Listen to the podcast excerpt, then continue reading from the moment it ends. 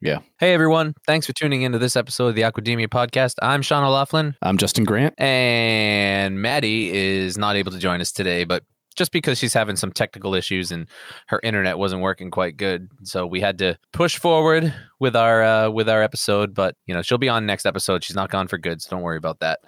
Today we are sitting down with CEO of the Global Aquaculture Alliance, Wally Stevens, who is a good friend of ours and you know a, an inspiration to us all. We we love Wally. We love having him on the show. We're glad that he was able to join us and share his story for one of our career pathways episodes. I'm sure if you are a regular listener, I'm sure you guys are going to enjoy this because you all seem to really like the career pathways episodes and you're going to enjoy this one just as much because Wally has a great story. Yeah, before we jump into the episode, uh, remember there are a few ways that you can reach out to us. One is we are on social at Aquademia Pod. You send us an email, podcast at aquaculturealliance.org. And again, you can visit aquaculturealliance.org, go to the education page, scroll down a little bit to the Aquademia section, and you will see a contact us button. And there you can fill out a form if you want to be a guest, have topic ideas, and things of that nature. Yeah, and make sure you subscribe to Aquademia wherever you listen to podcasts. We are there. Leave a rating and review. That helps us kind of get up the charts a little bit and get into more ears so we can grow this community of responsible seafood lovers. I think that's all we have. So enjoy this episode with Wally, and we'll talk to you next time. Welcome to the Aquademia podcast. Our diet is hurting the environment in myriad ways. I mean, we desperately need to eat more seafood. This is a pioneering industry with a whole lot of people who have really good ideas and a lot of experience and are unafraid. Aquademia is your go to podcast for a fresh take on all things seafood. All right, here we are. Thanks, Wally. Thanks for joining us today. We really appreciate you coming on. Like we said in the in the introduction, these career pathways episodes are are de- by far our most popular. People really like hearing people's stories and kind of some of the inspiration that they can share for the audience and and you know help them give give them a little confidence to build their own career in the industry. So Wally, we've been wanting to have you on to do one of these episodes since the beginning, and we are very grateful that you were able to join us. Thank you. Well, thank you, Sean. I grew up in a little town very close to where our office is at today, Stratham, New Hampshire. Uh, went to schools in this area, college at Plymouth State University. Uh, went from there into the Army, served my three years on in the military. Came back, um, went to work here in Exeter, New Hampshire for Sylvania Electric, uh, starting in 1965. And in 1969, I saw an advertisement for a controller for a seafood company in Portsmouth, New Hampshire. And the, the company was Booth Fisheries. And that facility today is owned by High Liner Foods. So it's still operating, producing value added products, much as it did when I joined them in 19, six, late 69, early 1970. What what, what does a controller do when you say that? What what, what was that job? would be a, it would be a, really a financial controller doing the the income statements, balance sheets for that particular operation, which was part of a much larger business uh, that Booth Fisheries operated around the world. Okay. After three years uh, in Portsmouth, I was asked to become the plant manager of our Booth Fisheries Brownsville, Texas operations, which were all about breaded shrimp, peeling shrimp, um, and working with our fisheries operations in Mexico and Nicaragua. Uh, this required a move for my wife and our three boys to a very different place than uh, is New Hampshire. That particular facility that I managed uh, in Brownsville is today owned and operated by Rich SeaPak. 1975 76 timeframe, I was asked to move by Booth to the headquarters in Chicago. Booth Fisheries was owned by Sara Lee Corporation. And as Senior Vice President of Operations for Booth, my responsibilities range from our fishing fleets and processing operations in Newfoundland and Nova Scotia for ground fish, Lubec, Maine for sardines, North Coast Seafoods in Boston for primarily fresh New England species, Nanticoke, Maryland for surf clams and oysters, Seattle, Washington as a receiving station for salmon, halibut, and other West Coast species, in addition to which we also had a number of regional seafood wholesale distribution operations around the United States, and we operated two cold storage operations in Chicago and St. Louis. The fact that you remember all of that that specifically is amazing to me. Wally, did you ever get on any of those fleets while you were working there? I did on the fleets in Nicaragua, uh, on the shrimp fleets uh, in Nicaragua. I been on board the vessels that we had in Fortune, Newfoundland, and in Petit de Grat, uh, Nova Scotia, uh, but didn't go to sea uh, on any of them. Gotcha. Did go out with the oyster tongers in Maryland um, with a, a hand tonged for oysters, um, uh, which we then processed.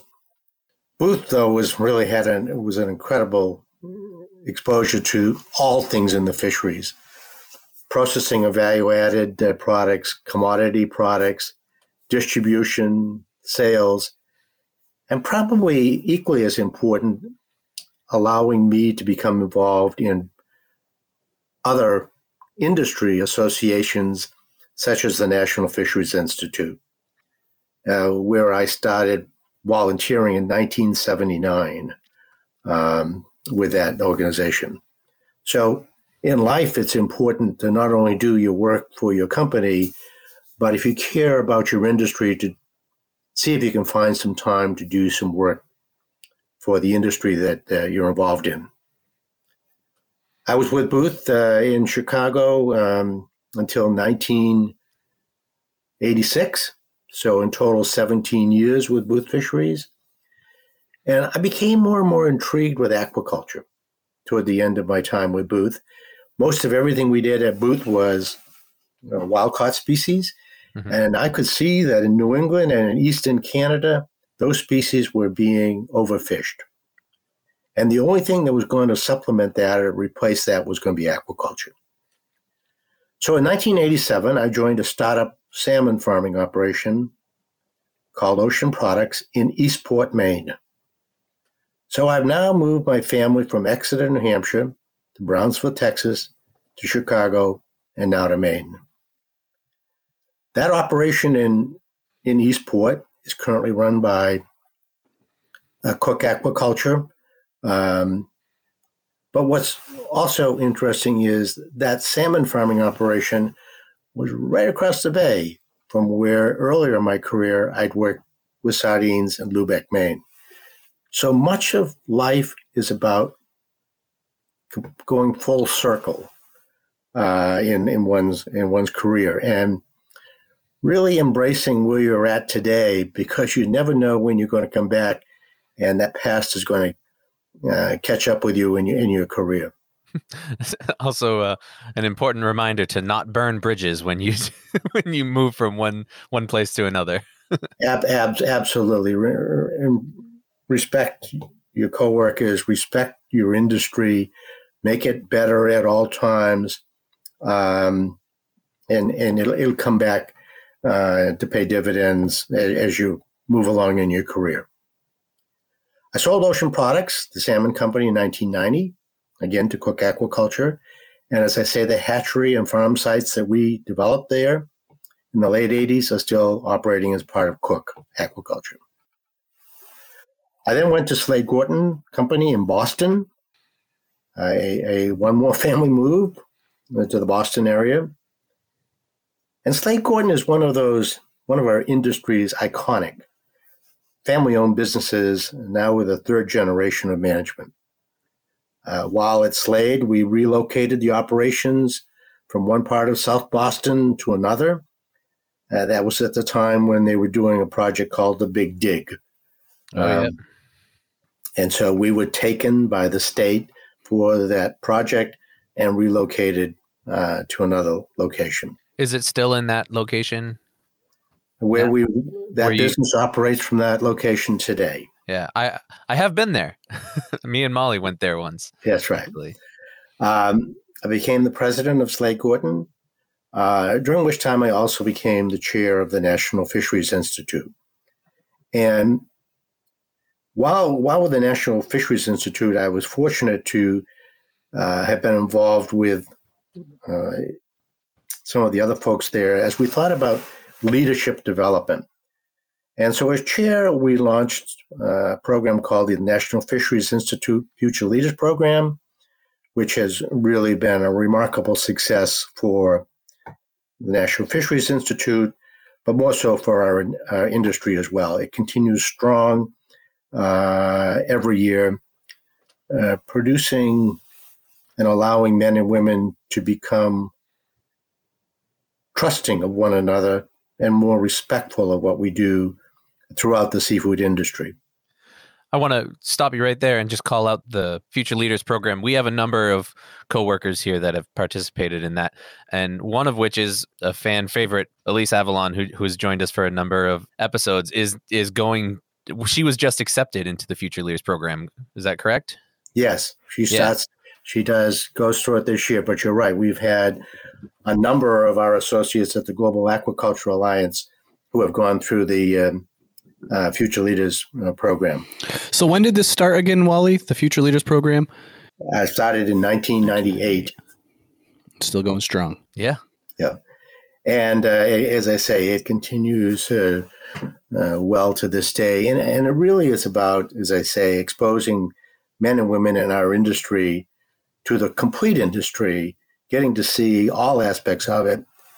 And, as a consequence of that, creating a network of their own, not my network, not some other person's network, not their boss's network, but their own network that they can turn to uh, in times in their career when they've got questions that you know, they want answered by somebody outside of their organization. It's really been the highlight of my career, I would say, is the um, involvement with the Future Leaders Program. Yeah, I know that the, the people who I've spoken to that participate in it, they continuously reference it um, throughout their you know throughout the work that they do. Um, i think it definitely seems to have a lasting impression.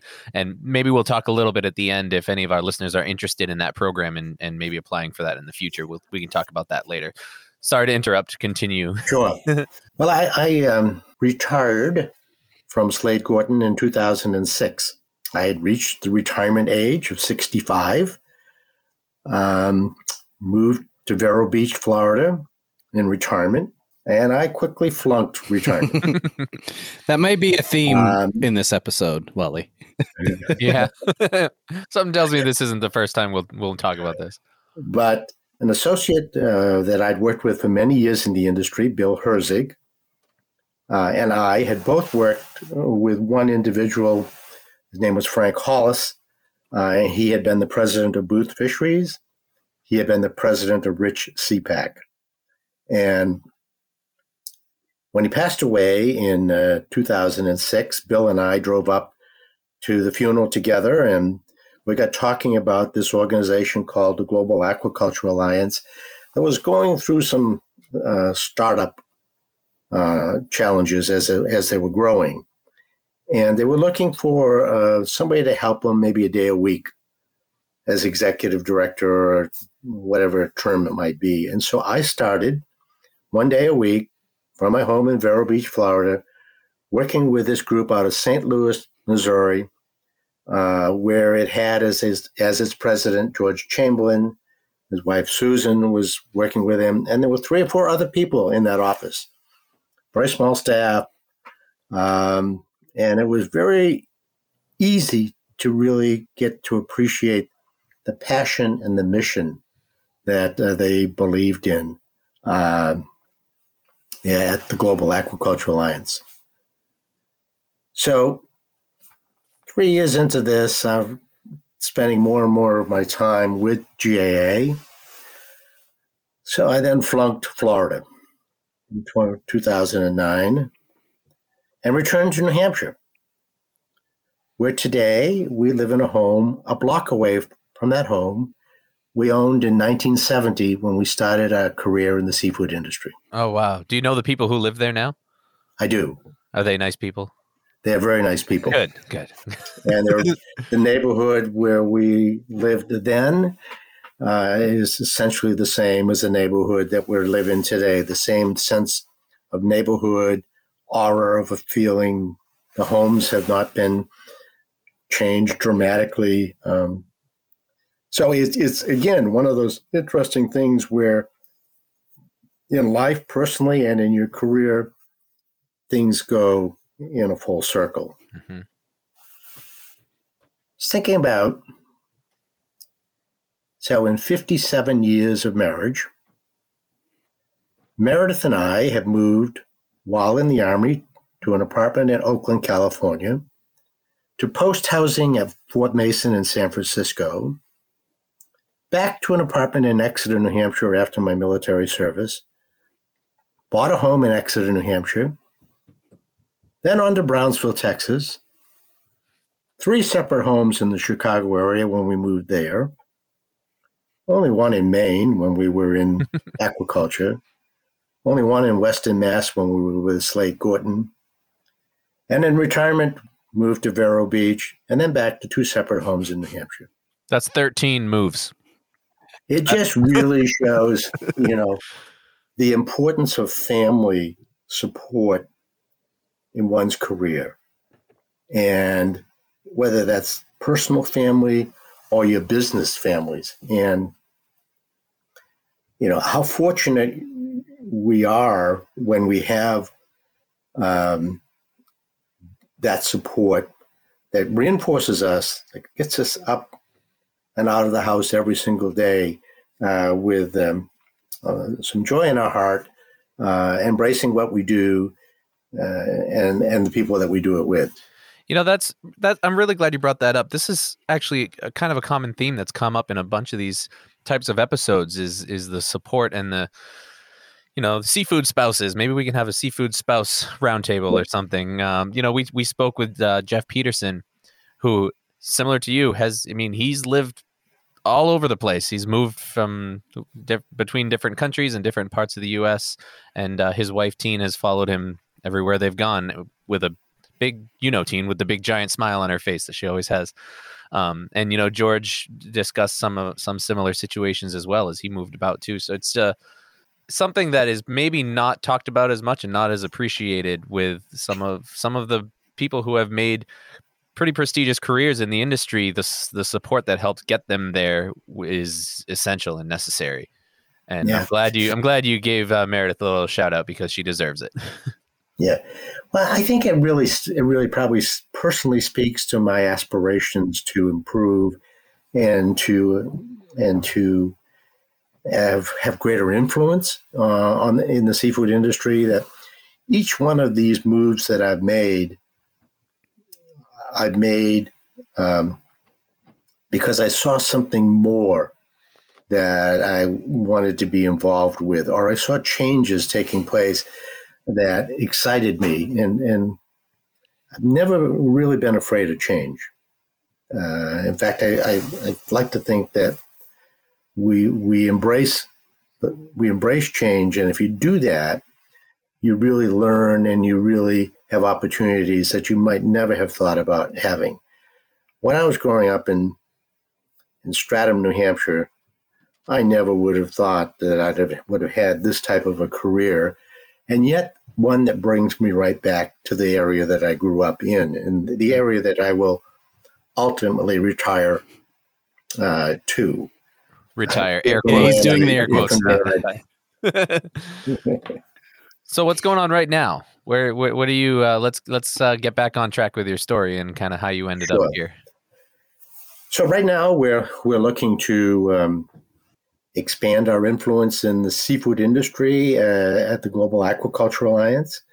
Um, we've been doing the positioning activities for the last couple of years to get us ready to do that. We're bringing a new chief operating officer in on March 1st, uh, Brian Perkins uh, with the aspirations that he's going to finally um, allow me to no longer flunk retirement. Uh, we're looking a at third chance at that. We're going to take away your key fob, so you actually won't be allowed into the office. but I, I, think by the end of this year, Brian coming in as chief operating officer, the merger of the Global Aquaculture Alliance into the Global Seafood Assurances Organization will allow us to provide two programs of assurances um, in the seafood area one for aquaculture and one for the capture fisheries that really positions us as a global seafood alliance to really make a, an immense difference for men and women around the world who are engaged in fishing, farming, uh, and the uh, all aspects of the seafood industry. So I'm I'm 80, and I'm looking forward to um, many more good years of living uh, and and a slow transition out of uh, the workforce and working with you folks uh, and seeing you you folks fly. Well, I'm sure I'm sure we'll see you again real soon after that after that retirement yeah. comes. For some of our listeners, uh, I think a lot of our listeners are, are fairly comfortable with GAA and who we are and what we do. We talk about it all the time, but some of these changes that you just alluded to are, are pretty big changes. Can you maybe kind of whittle down the whole idea of what's happening with GAA and, and in sure. a nutshell, kind of explain it in a way that our listeners might be able to get a good grasp on it? Because I think it's going to be something that we need to keep reminding people of, you know, this is happening and this is why it's happening and, and this is this is what you can expect. What what is kind of the, the quick elevator pitch for this is what's happening with GAA and this is why, just so they get yeah. a better understanding. Sure. So everybody wants to see sustainable seafood industry. And for us, sustainability means that you do things responsibly. And we show evidence of that responsibility through standards, uh, which provide the assurances of responsible practices. And they include the environmental issues, the worker issues, animal welfare issues, and food safety. And to date, through 23 years, the Global Aquaculture Alliance has done now provided those assurances through third party standards incredibly well. And we would see, we do see some gaps in the capture fishery side, particularly with workers on fishing vessels that we think need to be addressed. So it is the formation of a global seafood alliance to provide not only the assurances from aquaculture that we do today, but also to provide those assurances flowing from sustainable fisheries through certified fishing vessels, certified processing facilities to the marketplace and on to the consumer, so that the consumer ultimately knows not only the provenance of their product, but also that the product that they have in front of them comes to them as a consequence of people doing things responsibly. That's what the Global Seafood Alliance is all about. That's what all of us are working to achieve. Uh, we're in the assurance business uh, that allows people to then feel comfortable consuming more seafood. And it's going to grow in the advocacy space as well, not just advocating for responsible farm seafood, but responsible seafood in general, whether mm-hmm. it's farm caught or wild caught, which is kind of the m- message and mission that we've had on this podcast since the beginning. And so it's it's kind of a nice, easy transition for us, but uh, we're really yeah. uh, we're really excited for for some of the work that's going to be coming out of GAA yeah. as this uh, happens. So I got a couple more questions for you I know I, I, told you I wouldn't ask you questions, but you know questions come up as as you're talking, and uh, I have you for an hour, so I want to I want to try and use use the time that I have. You mentioned we we talked about it. You're you've been all over the place. You lived in Nicaragua. You lived in uh, you know Chicago. You've been to all these different places. You've traveled the world for seafood. You got to have some fun stories that you can share with us and our listeners. I'd love to hear if you have any outstanding things, memories that that you just you can't ever let go of. Uh, that you that would be fun to share. That come to mind. Well, when we were in Nicaragua, we um, we had one of the only seafood companies that was not co-owned by the president of Nicaragua, General Somoza. We refused to uh, share ownership with him. Uh, and yet he was a close friend of my general manager down there. And when the Sandinistas in 1978 and 79 decided that Somoza should go, my general manager decided that he would help Somoza overthrow the Sandinistas. He didn't do this uh, as a company job, he did it sort of pro bono. and um, as a consequence, uh, when the Sandinistas did overthrow Somoza, they arrested my general manager, put him in jail in Managua, Nicaragua, and I had to go down and get him out. and I was pretty pretty concerned about doing that.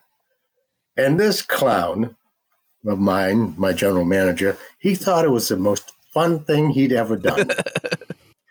and the funniest thing he said is he was able to get a brand new mattress uh, to sleep on in the jail. Oh man. He subsequently, I, I did get him out. We got him home. He subsequently um, uh, returned to Nicaragua uh, uh, in a covert way to uh, mine the harbors. So, this is the type of characters that we've seen in the seafood industry, particularly back in the 60s and the 70s. People that, if you were going to be lost in the jungle with only one person with you, that you would want that one person uh, to be to be with you. Um, you know, I, I think it's the characters that we've we've come across uh, in the in the industry. Probably more so in Latin America for me um, than in than in other uh, parts of the world. The joys have really, the fun stuff has really been the pre-competitive work that we we've done. You know, our jobs at the various companies are are important, and it's great to hire people and see them advance in their careers. But to do it on a pre-competitive basis is special. So future leaders has really been special. Um, I'm a trustee of the University System of New Hampshire, and to see how we've been able to deliver a quality product of education in times of, of a pandemic uh, is really neat to see. You know, I, I have to. I, am sure there are other more humorous events mm-hmm. uh, than um, than my general manager in Nicaragua, uh, but that's that was up there. Yeah, that one seems that's like a, it would stand out. Yeah. yeah. yeah, that was up there. So, did you have? Uh, I mean, I have a bunch of questions too, and I, am sure Sean's are probably more uh, related to the story. You'd be surprised. yeah. Okay. Uh, but I'm curious. I'm curious. Uh, between Maine, Florida, Texas, Chicago, New Hampshire, and I think I already know the answer to this. But was there a specific location that you were more fond of, not because of the industry or the type of work you were doing, but just actually the area? Was there one that you were more particular to?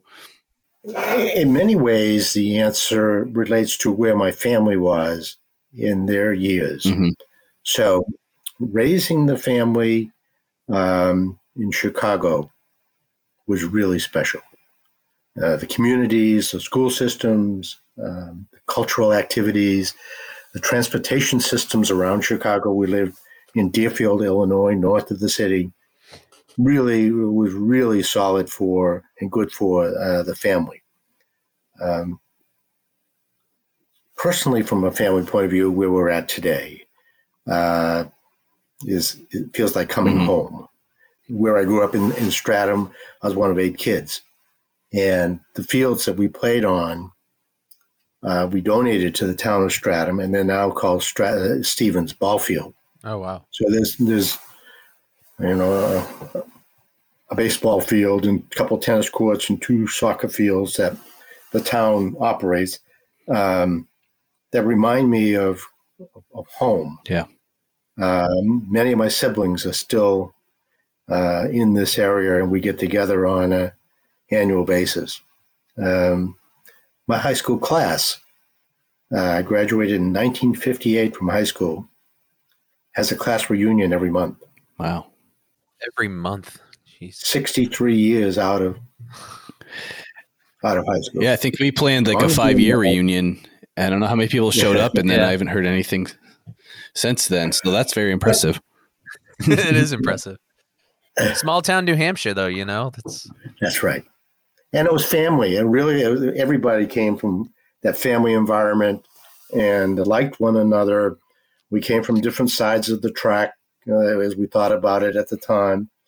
But we really liked, we, we appreciated one another. And it's just that appreciation has grown over the years.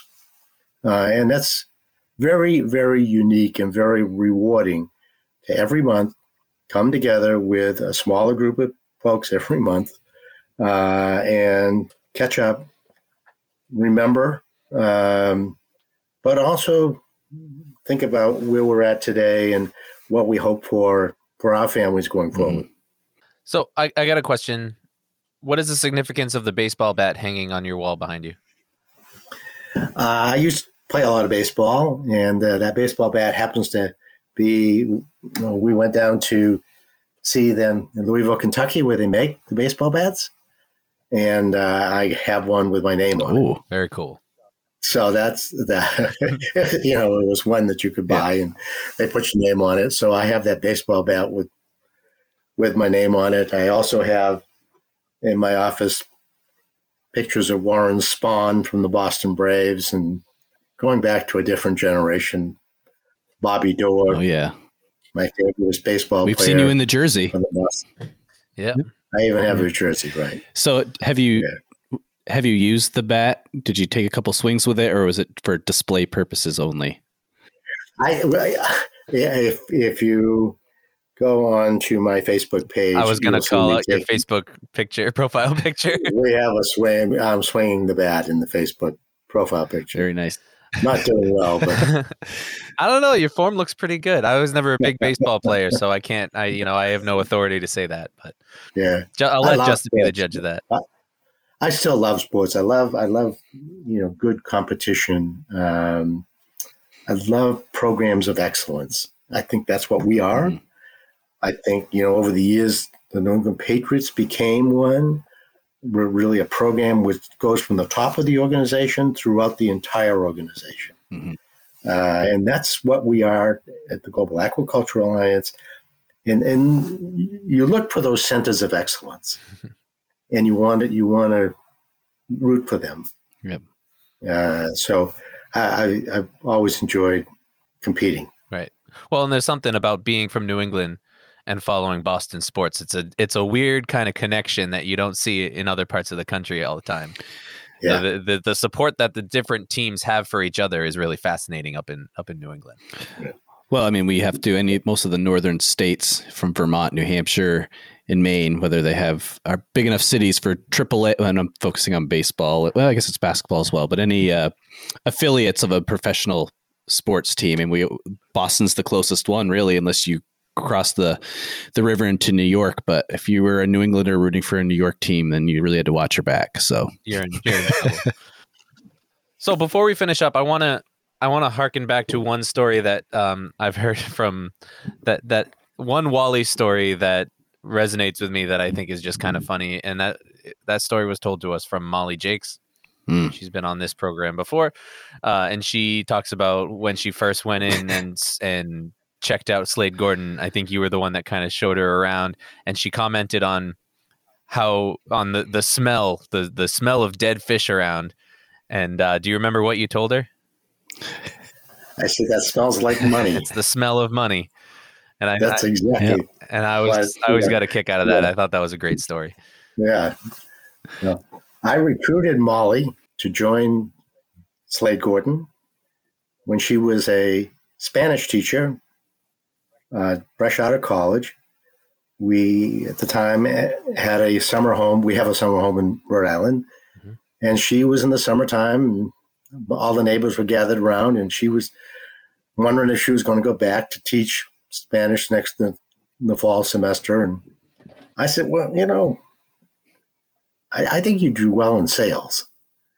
And uh, so we recruited her, and and uh, she's just stuck like glue. We just can't get rid of her. gal. I mean, Muscle yeah. Molly, right? so I'm trying. To remind me, remind me where where your house is in Rhode Island too, because that's I went We're in to Narragansett. We're in Narragansett. You're right. in yeah. So I went to University of Rhode Island. I think you knew that. Yeah. So a lot of the uh, places that you would be out on boats or you know be out swimming is where I learned what aquaculture was, and I learned the seafood industry. I went to school at Uni- University of Rhode Island for aquaculture and fishery technology. So all of my labs were out in out in the bay and out in some of those uh, some of those areas. So pretty cool. That- Talk about coming full circle. You know, it's just That's right. it's interesting. And right. I also said when I went to Rhode Island, you know, living down at the beaches in Narragansett, Bonnet Shores and stuff, I'm like, I'm never going back to New Hampshire. Never again will I moved back to New Hampshire. And now I am living in like the one town that's probably smaller than the one I grew up in in New Hampshire. So Yeah. So Yeah. before we wrap it up, do you what you know something that we ask all of our career pathways guests is what is some advice or some kind of words of wisdom that you would give to someone who is trying to carve out a career maybe someone is really interested in seafood and has a passion for it but they don't have the confidence or they they don't feel like there's the opportunities what what would you tell that person to help them guide and build their career in the seafood industry Well, I think all of our careers are, are built upon trust. That you, over your career, you've shown evidence that you can be trusted. And it really, it's reciprocal. You need to give trust in order to receive trust. You need to give loyalty in order to receive loyalty. You need to give respect in order to receive respect. You, you need to remember in your career that, you know, who do you work for? And you really work for the people who work for you. You know, and, and if you and if you keep that, you know, you know, in your mind, um, I, I think it just it positions you to really be feel a great deal of pleasure in the accomplishments of the people that you've given respect to, you've given loyalty to, you've given trust to, you've given responsibilities to, and they in turn have reciprocated it back to you. That's that reciprocity. Um, you got to give to get. I think I know a song that that's the chorus of it. You get what you give. Yeah. well, is, is there anything else that you want to say while while you have the platform, the microphone, while we have you on here, Wally? What else would uh, would you like to get out to our listeners before we sign off?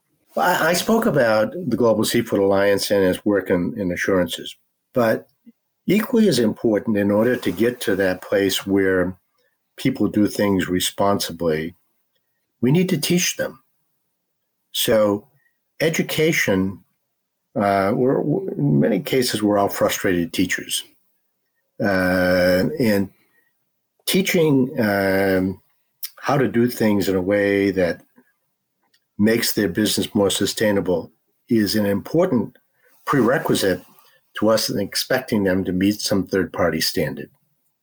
So, and even if they don't meet a third party standard, anything that makes them operate their businesses better or their lives better uh, is is a very positive contribution that we make. So, we'll look for the Global Seafood Alliance to not only expand their programs of assurances, but also to expand their programs of advocacy, education, training, uh, outreach, uh, so that we really broaden the influence and, and appreciation for uh, all things seafood. It isn't just third party certification. I think that's Yep. important to remember too. Absolutely. Yeah. Yeah. And that's where we come in. that's the se- that's the part of the company that Justin and I and Maddie. That's the world that we live in right now. So, Mhm. um, Yeah. well, Wally, we really appreciate you joining us. You know, it's always a pleasure to talk to you. You know, I think you know that we all look up to you and re- and respect the work that you've done, and I'm really grateful that you were willing to come on and, Yeah. and tell you the story of your career. So, thank you Yeah. again. That was fun. It was fun. I had to make notes. That's all right. we'll, we'll cut that part out. We don't want anyone to know that you looked at notes. All right. Well, thank you so much. And to our listeners, thank you so much for listening and being a subscriber, and we really appreciate everything that you guys do to help move the industry forward as well. Mm-hmm. Thank you so much, and we will talk to you next time. Ciao.